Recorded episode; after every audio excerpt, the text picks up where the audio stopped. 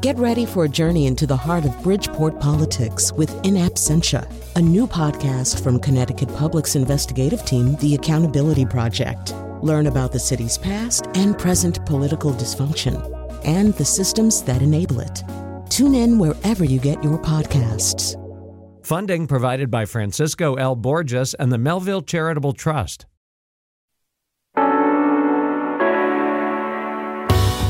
This is Where We Live on Connecticut Public Radio. I'm Lucy Nalpathanchel, broadcasting remotely. Coming up, the pandemic continues, and that means voting in Connecticut's August 11th primary will be different this year. This summer, registered voters have the option to vote by absentee ballot. You probably already received an application, but what questions do you have about the process? Secretary of the State Denise Merrill will join us later to answer those questions. That's coming up.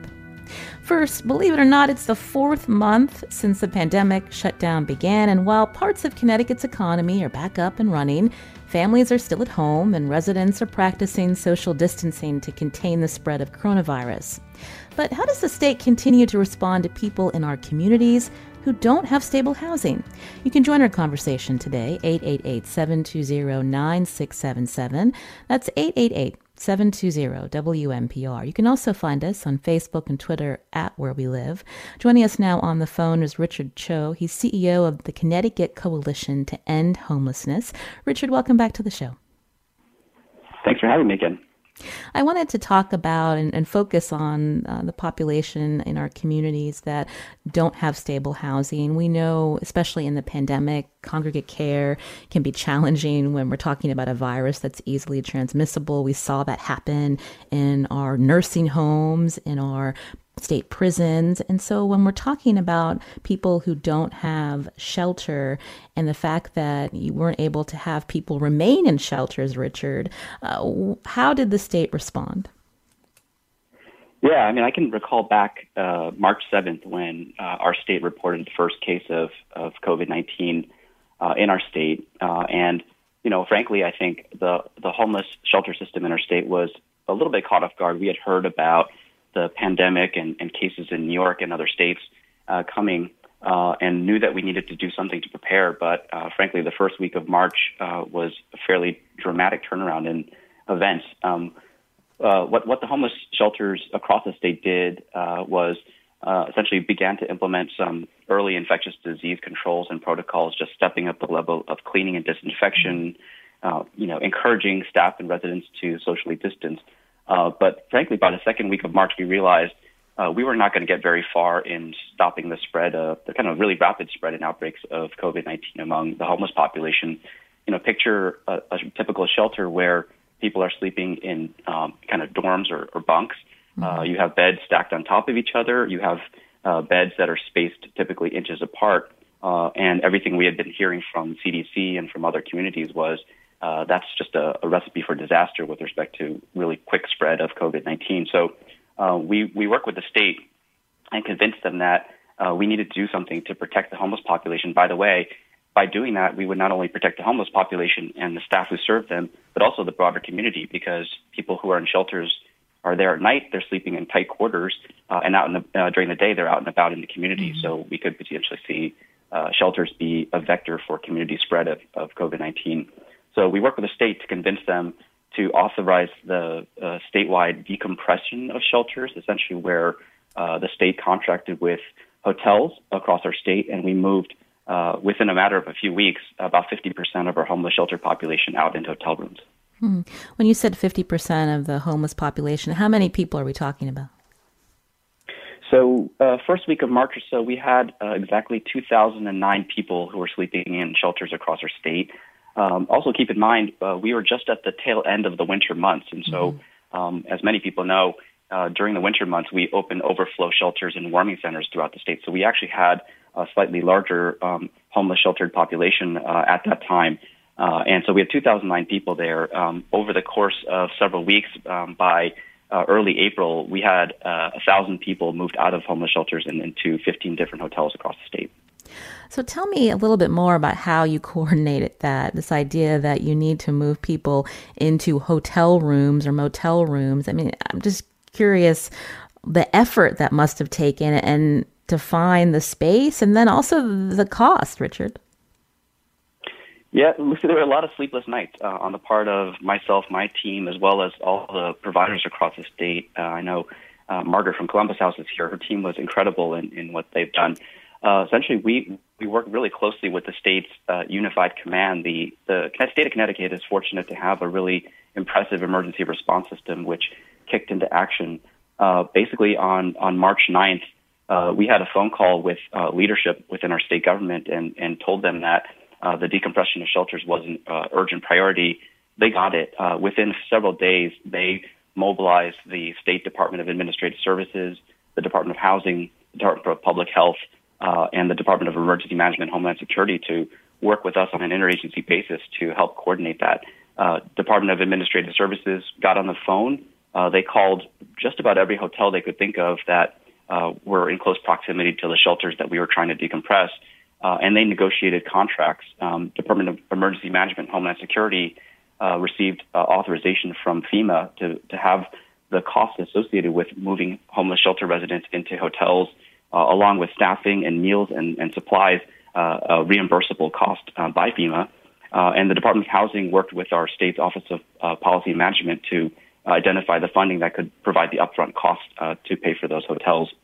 So I have to uh, say a lot of kudos goes to our state government um, agencies and partners for what they've done to help coordinate this effort, uh, really utilizing the purchasing power of the state, uh, the resources that the state has, the relationship with the federal government to really assist us in this effort. So um, all those 15 hotels are contracted by um, our state government.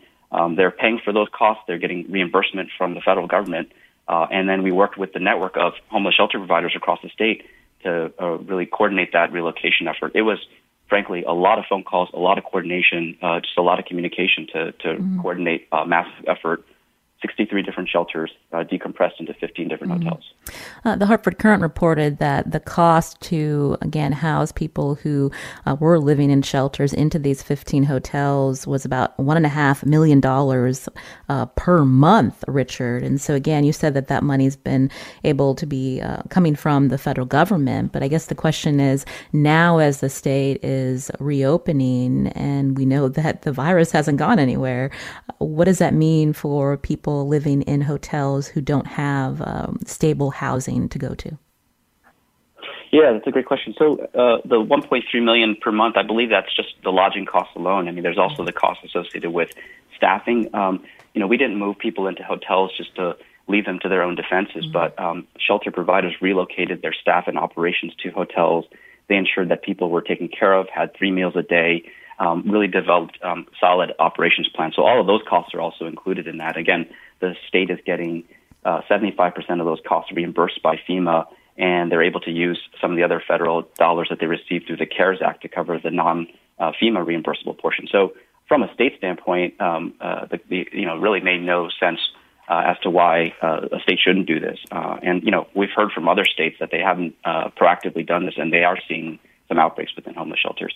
Um, I'll say that uh, we knew the hoteling was always going to be a temporary effort, uh, and that at some point it was going to end. We've uh, we've worked with the state uh, to get uh, uh, several um, extensions of that uh, federal reimbursement and to keep the hotels going.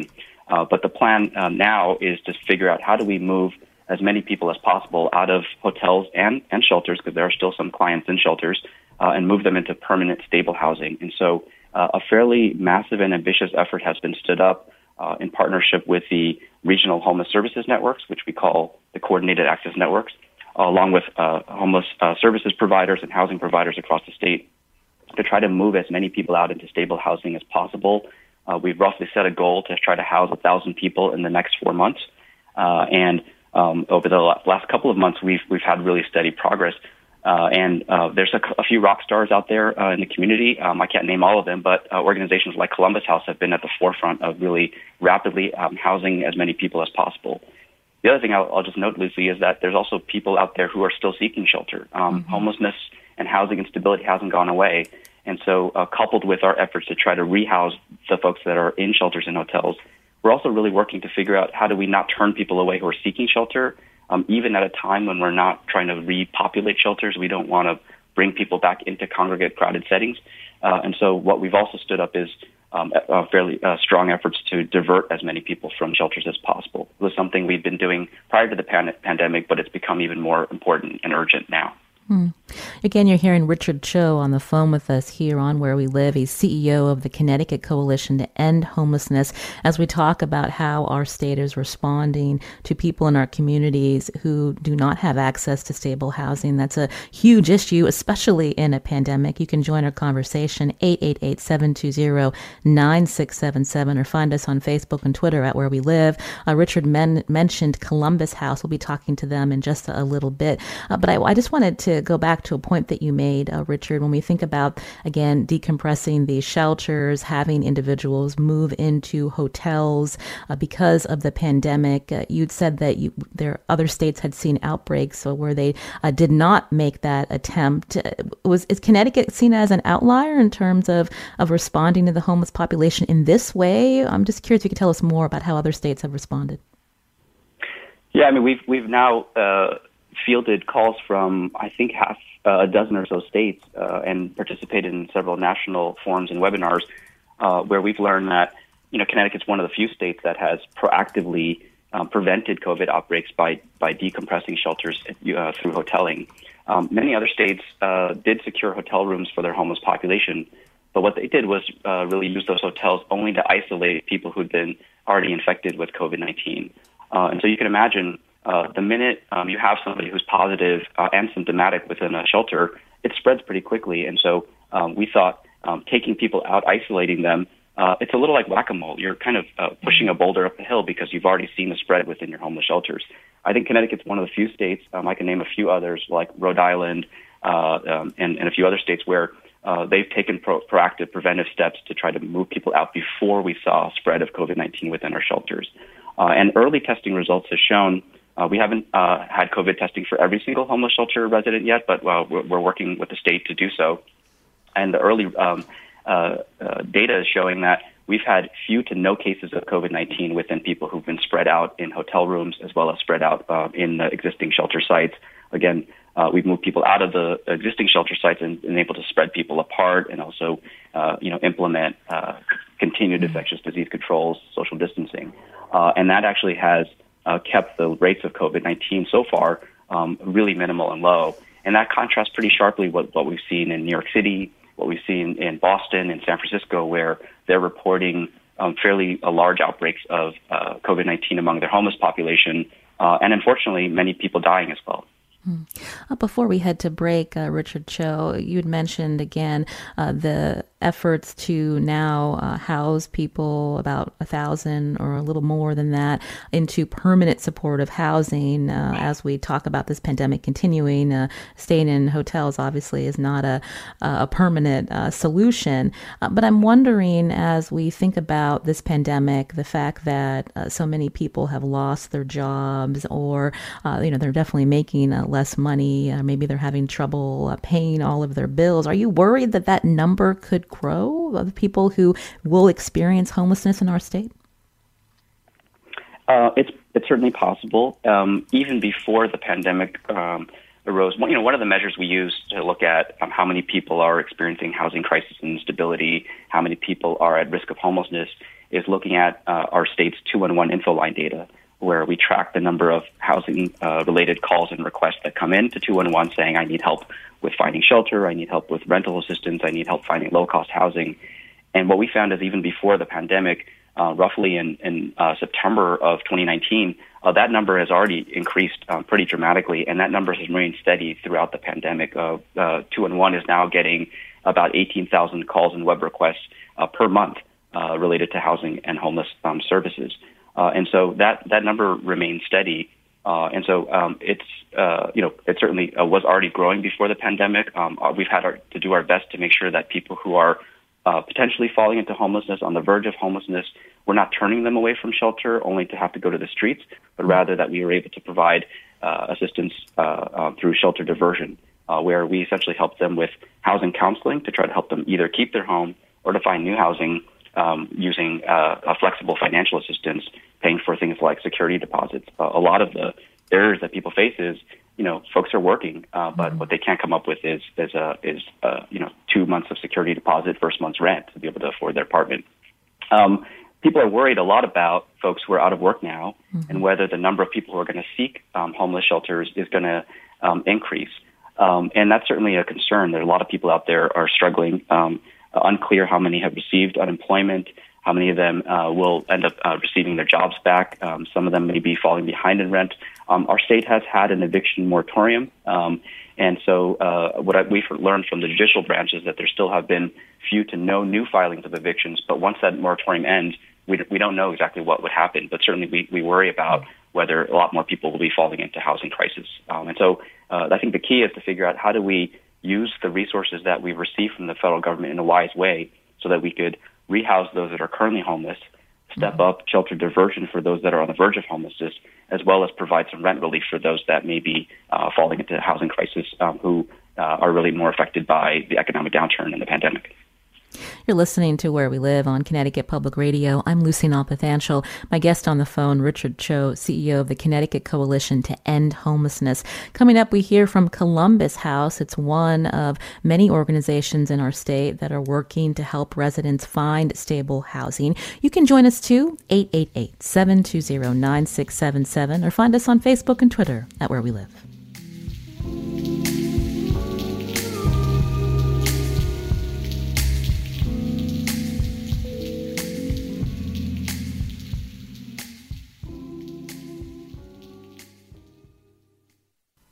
This is Where We Live on Connecticut Public Radio. I'm Lucy Nalpathanchel.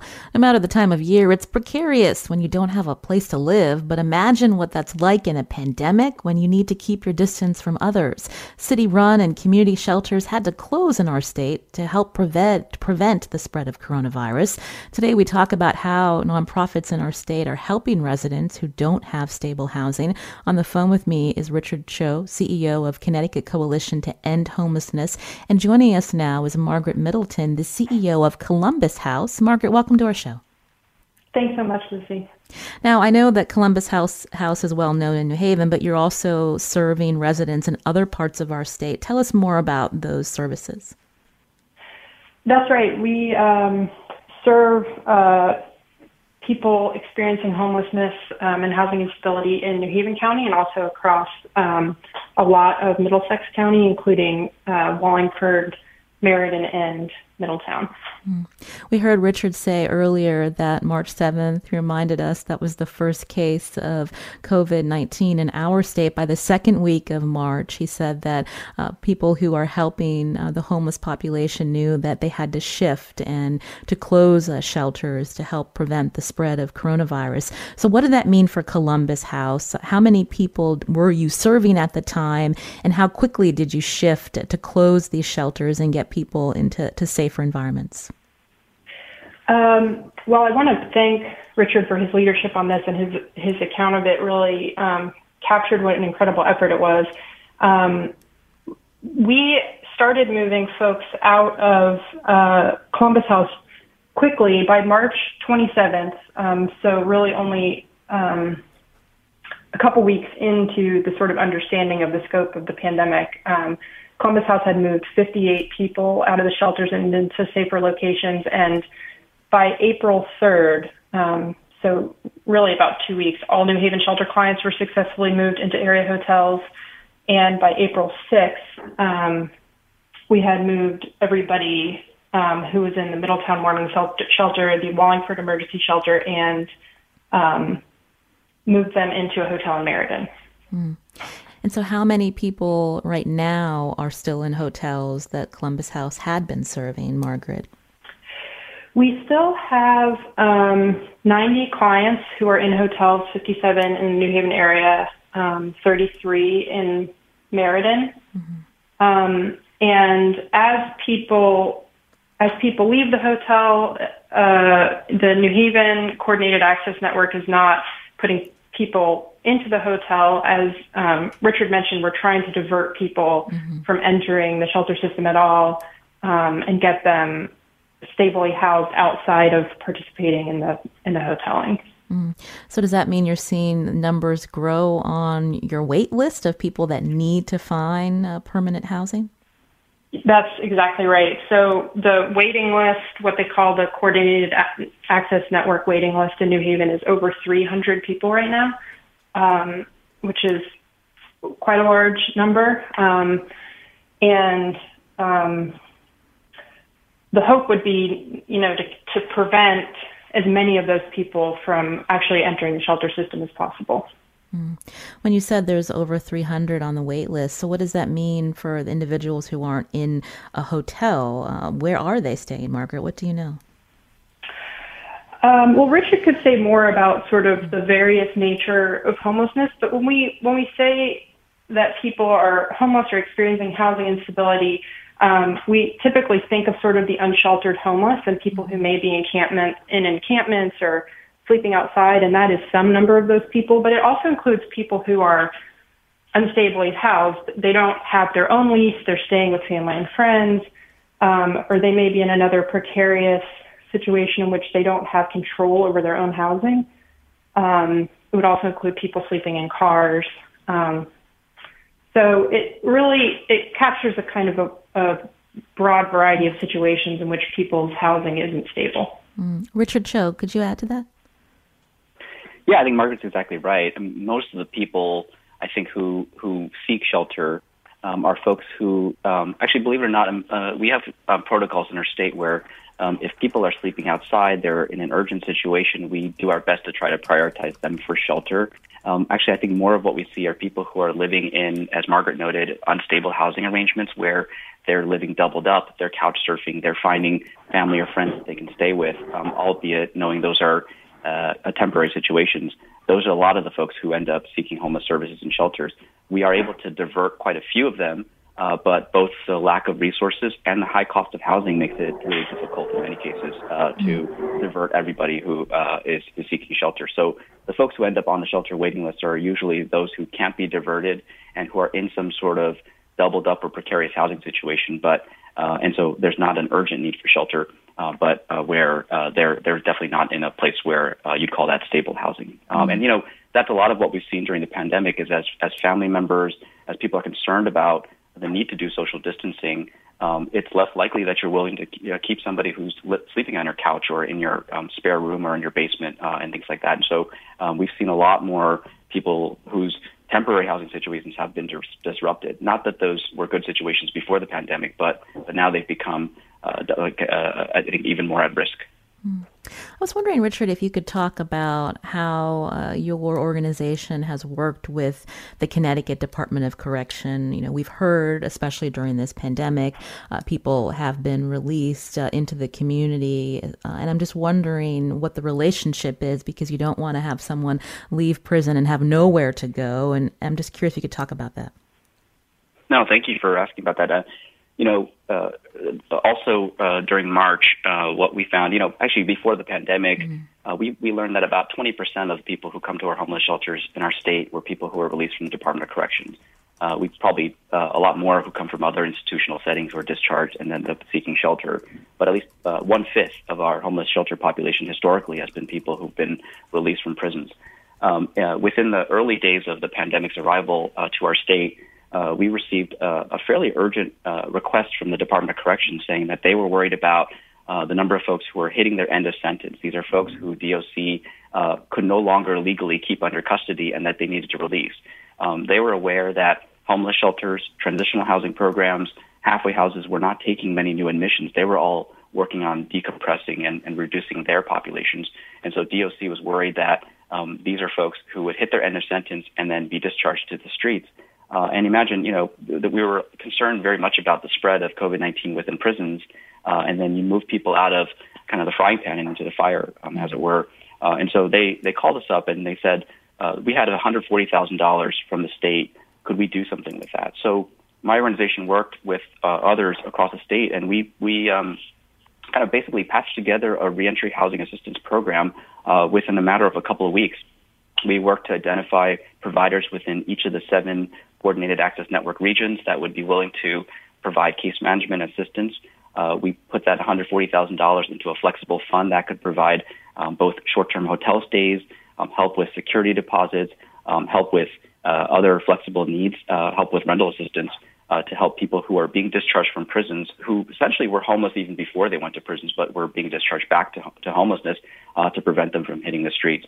Uh, within a few weeks, um, of our success with that program, we were able to uh, house uh, about uh, 60 or so people uh, into various forms of, of housing.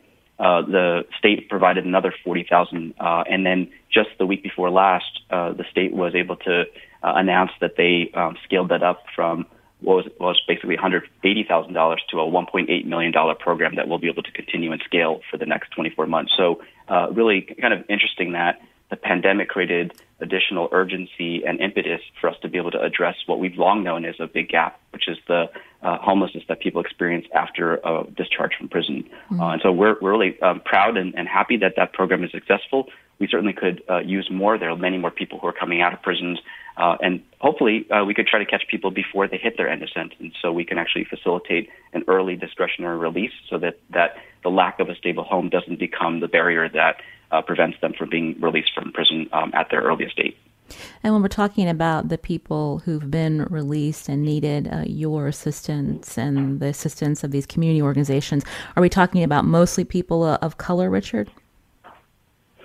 Um, yeah, I mean that's certainly the what you see the racial disparities in uh, both the prison system as well as those who experience homelessness. Um, about uh, two thirds of the folks uh, that we're uh, receiving referrals from from Department of Corrections are uh, persons who are color, uh, persons of color, people who are black or Latino, um, and and so um, the racial disparities that you see in both homelessness and in the prison system are reflected here. And um, you know, I think it just shows that, and we don't have great data on this, but you know, one of the questions is, are the folks who hit their end of sentence because of a lack of stable housing, are they disproportionately black and brown, and is, and is therefore the lack of access to housing in their communities um, essentially a driver of the fact that, that if you're black or brown, you will end up spending more time in prisons than somebody who's white. And, and that, that to me, I think is one of the potentially uh, really uh, injustices that we need to understand better is how does lack of housing end up uh, making you be punished longer uh, or more severely than somebody who's not?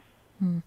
I know that you were complimenting the state on helping uh, your organization and others shift uh, this population into uh, hotels uh, because shelters had to close, and now the emphasis is on having more permanent supportive housing for these individuals. But as uh, we look to a special session by lawmakers, um, not this one coming up, but possibly another one later this year, what more d- does the state need to do to help the homeless and those that do not have access to stable housing, Richard, what would you like to see?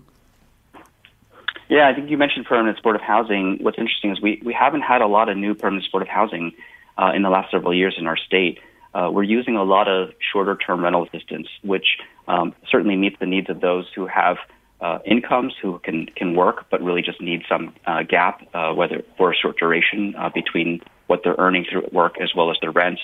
Uh, we've also scaled up something called Rapid Exit, which is uh, basically one-time financial assistance to help people with security deposits, uh, one or two months rent to really get them back on their feet. What we've also seen through the pandemic is how many people in our shelters um, have both uh, not only behavioral health issues but also severe uh, um, underlying health conditions as well. And what we found is that there's a big shortage in permanent supportive housing uh, unit availability.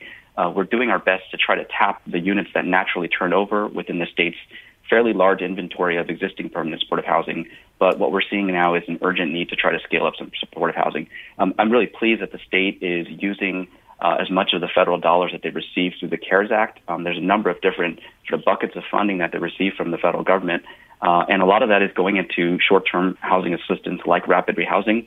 Uh, but uh, one of the questions is where will we find the kind of resources needed to scale up permanent supportive housing, which is mm-hmm. a you know more intensive, uh, uh, uh, deeply subsidized uh, form of housing that we're seeing is an urgent need at this time, and and uh, at a time when the state is facing some severe budgetary challenges, uh, we know it's going to be a challenge to figure out how to pay for mm-hmm uh, what is slightly more expensive intervention, but one that we, we certainly think is needed.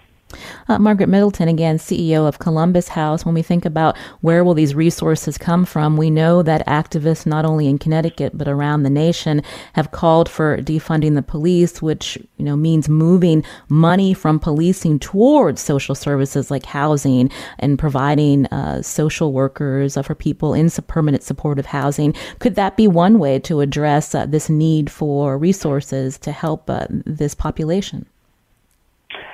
I mean, um, if the question is, is the, the, police department budget bigger than ours? Probably.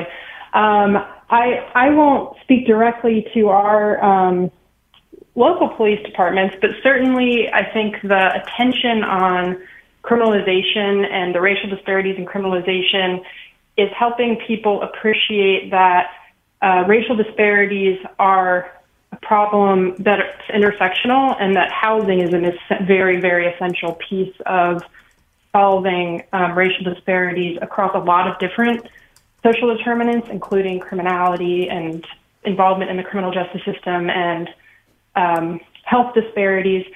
So I really hope, and I think you know Richard said this really well. I really hope that this moment um, brings attention and people really appreciate that homelessness is not an individual problem; it's a structural problem, and it has a solution. And that um, we are really seeing the public health implications of um, not providing adequate housing, and that um, the lack of affordable housing in our state isn't just sort of an issue of people can't afford their rent.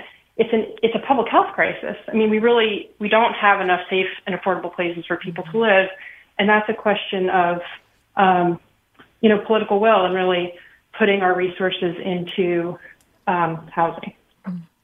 Uh, Richard Cho, uh, before we head to break, you know, we're going to have Secretary of the State Denise Merrill on to talk about the primary coming up. But I wanted to just ask you uh, briefly, because this is something I've heard you talk about uh, in events, community events, the importance of making sure that people who are homeless or uh, experiencing, you know, unstable housing, that they also know their rights and their ability to vote. And I'm wondering what efforts are happening on the ground to make sure that they can participate as well. Yeah, Lucy, thank you for raising that. And and uh, you know, I'm I'm kicking myself. Um, uh, actually, trying to uh, get out the vote among uh, people experiencing homelessness was a priority that we had set uh, that we were uh, about to take on before the pandemic hit. Of course, uh, March rolls around, and our, our efforts kind of uh, 100% become focused on uh, protecting our homeless population from the virus.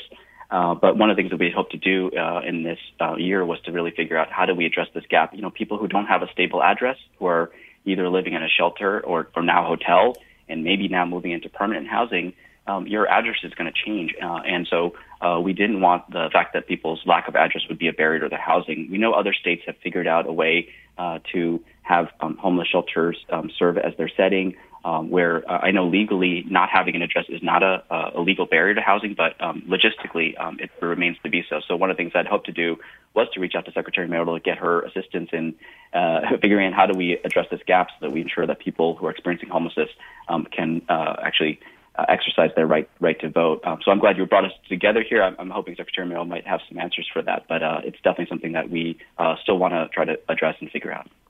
Well, we'll be sure to ask her as well. Richard Cho, CEO of the Connecticut Coalition to End Homelessness. Thank you for joining the show today. We appreciate it. Thank you so much. Also with us on the phone, Margaret Middleton, CEO of Columbus House. Uh, Margaret, we'll check in with you later this year. We appreciate your time. Thank you so much, Lucy. This is Where We Live on Connecticut Public Radio. I'm Lucy Nalpathanchel. After the break, we're going to switch to that upcoming primary in Connecticut, August 11th. By now, most registered voters have received applications in the mail if they want to vote for, by absentee ballot. Do you have questions about the process? You can call us 888 720 9677 because Secretary of the State Denise Merrill will be with us right after the break to answer your questions. You can also find us on Facebook and Twitter at Where We Live.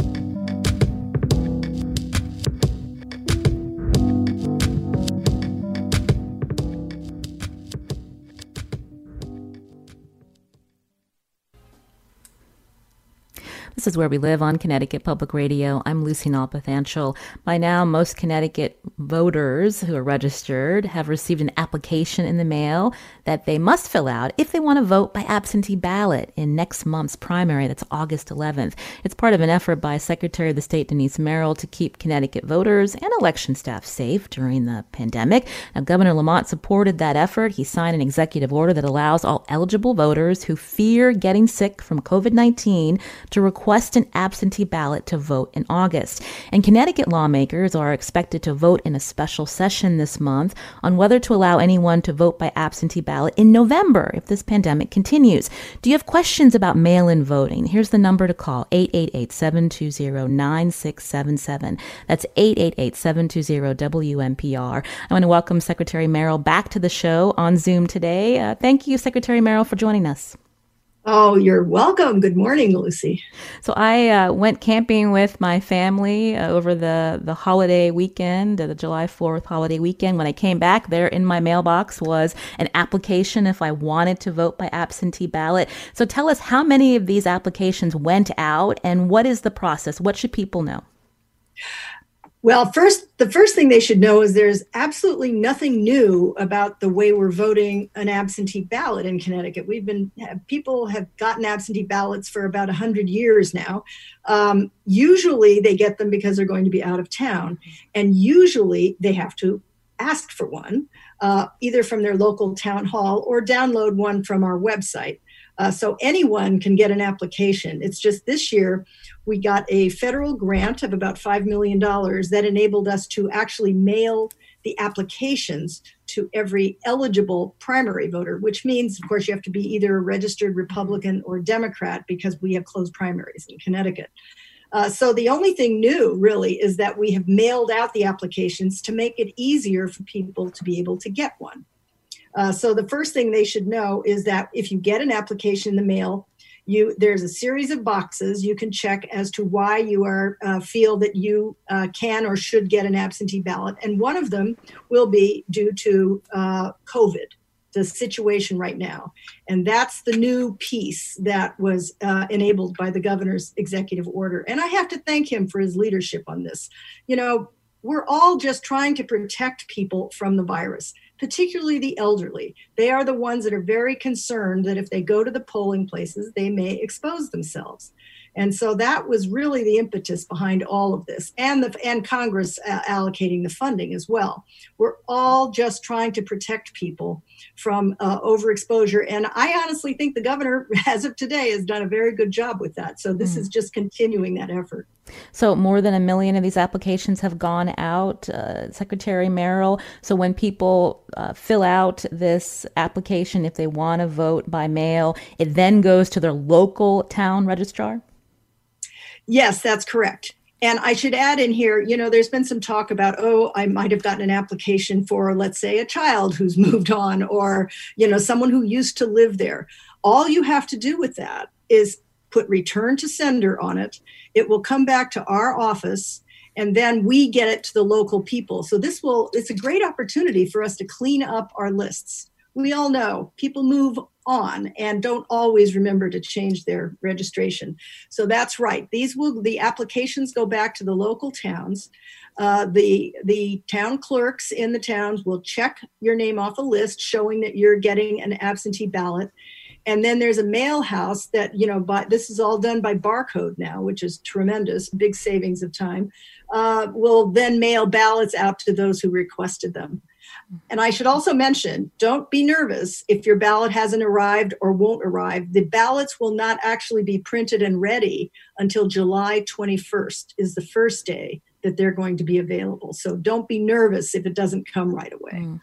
You mentioned this is a good opportunity for these lists to be cleaned up. I, I believe it's been reported that about 8% of them came back, uh, that they weren't able to be delivered. Uh, there are people in our state, including uh, members of the Connecticut Republican Party, who worry that this will just uh, increase voting fraud. Uh, how do you respond to that? Well, I find it hard to imagine why everyone uh, thinks this is even possible. Because when you think about what you'd have to do in order to fraudulently, uh, you know, apply for somebody else's ballot, first of all, it's an application. It's not a ballot. So you'd have to forge somebody else's name on an application thinking that maybe they haven't moved somewhere else in the state because if they've moved somewhere else in the state and they vote uh, you're going to go to jail so it, it's kind of a big deterrent, I think. And most people, I would think, if they get a ba- an application for someone uh, who doesn't live there, probably honestly their inclination is probably just to throw it away. I hope they don't do that. I hope they do return to sender so we can get their name off the list because that's what happens when you send it back.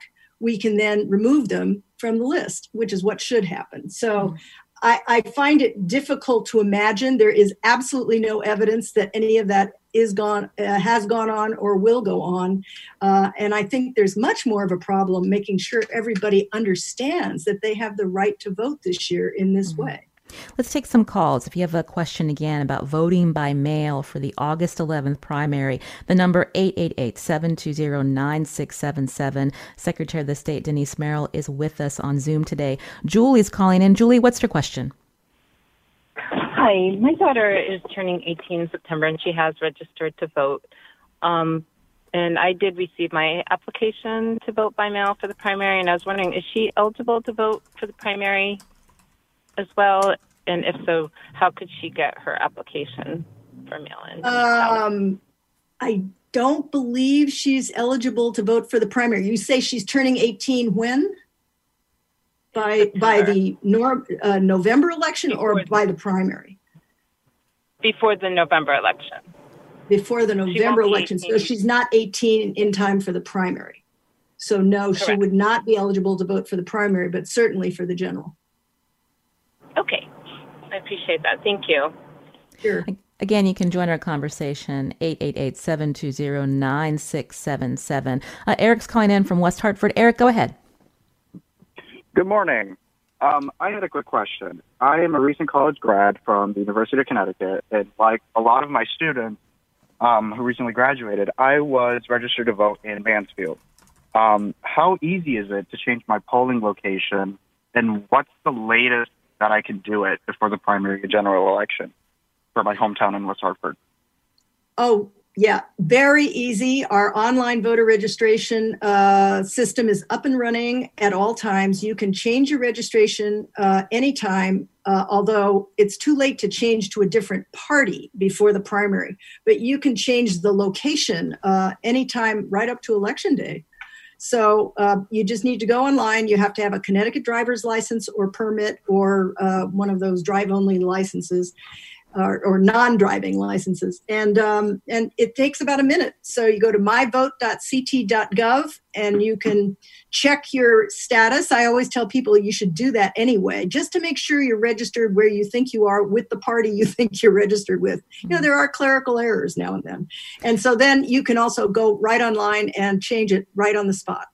Secretary Merrill, I am wondering because we're in a pandemic, again, people don't want to be, they want to be able to continue to social or physical distance. And in the past, I think people, the voting uh, rate for absentees about 7%. How many uh, people do you anticipate will want to vote this way come the primary? Well, that's a great question because we've been asking ourselves that for quite a while. You're right. We're not accustomed to a lot of absentee ballot voting in Connecticut because simply people just seem to prefer to go to the polls. We also, frankly, have fewer opportunities um, than any other state in the country now. We have no days of early voting and we have no uh, easy access to absentee ballots except now in this one situation.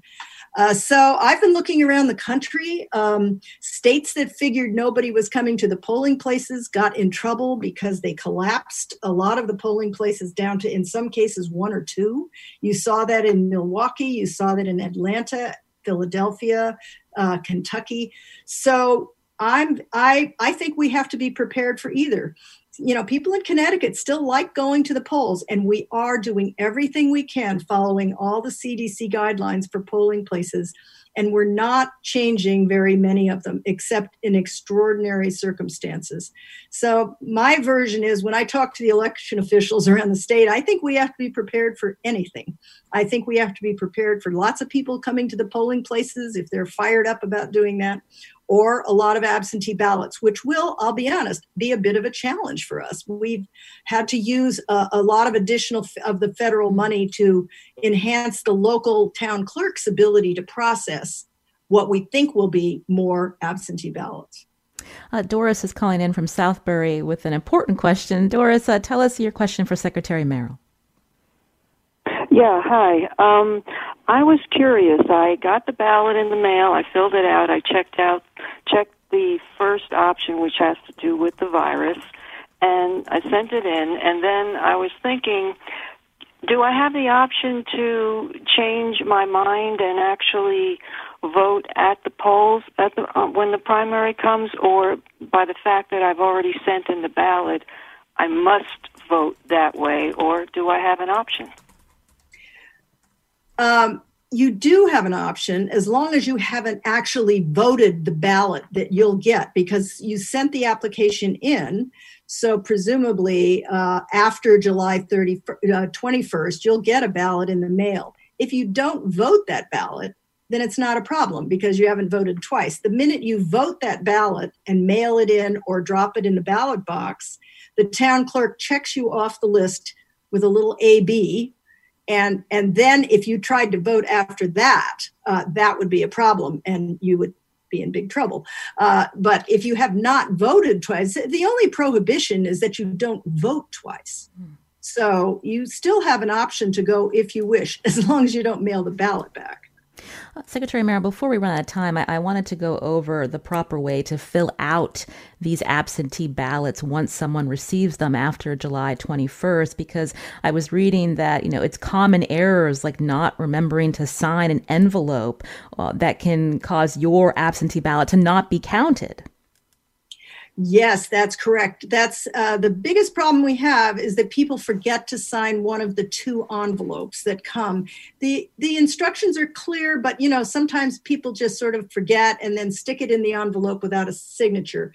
To be honest, we only have about a four percent rate of that happening with our current number of absentee ballots, as you say, a small number. But uh, just remember to follow the instructions explicitly uh, because that's one of our checks and balances on how we make sure that there isn't fraud with absentee ballots. There are a lot of checks and balances, much more than most states, honestly. Some states, they just mail you the ballot, they don't even bother with the application and all that. Uh, so just be very, very careful when you do that. And honestly, I'm recommending that you drop it off in a ballot box, which will be mounted on the outside of your city or town hall uh, because one of the questions I have is the capacity of the US Postal Service to be able to handle all this. Mm. We've been in constant communication with them, and uh, your, your, the ballot you'll get will have a special color. I think it's green around the edge to show that it's election mail and you will have um, it'll be prepaid so you don't have to worry about finding a stamp and all that but if you want to really, really be sure that your ballot gets received in time, I would drop it off in a ballot box if you're like in the last week before the primary. Mm. We just have a, a, couple of minutes left, Secretary Merrill. I, I am curious. Uh, I was reading the National Conference for State Legislatures. There are 19 states that actually have laws in place that require local election officials to notify voters if there's time, if there's an issue with that mail in ballot. That's not something that, that Connecticut has. Are you worried that uh, local officials are going to be inundated with ballots and if uh, you know people aren't filling them out correctly, uh, they just don't get counted and people lose their chance to vote? In August 11th?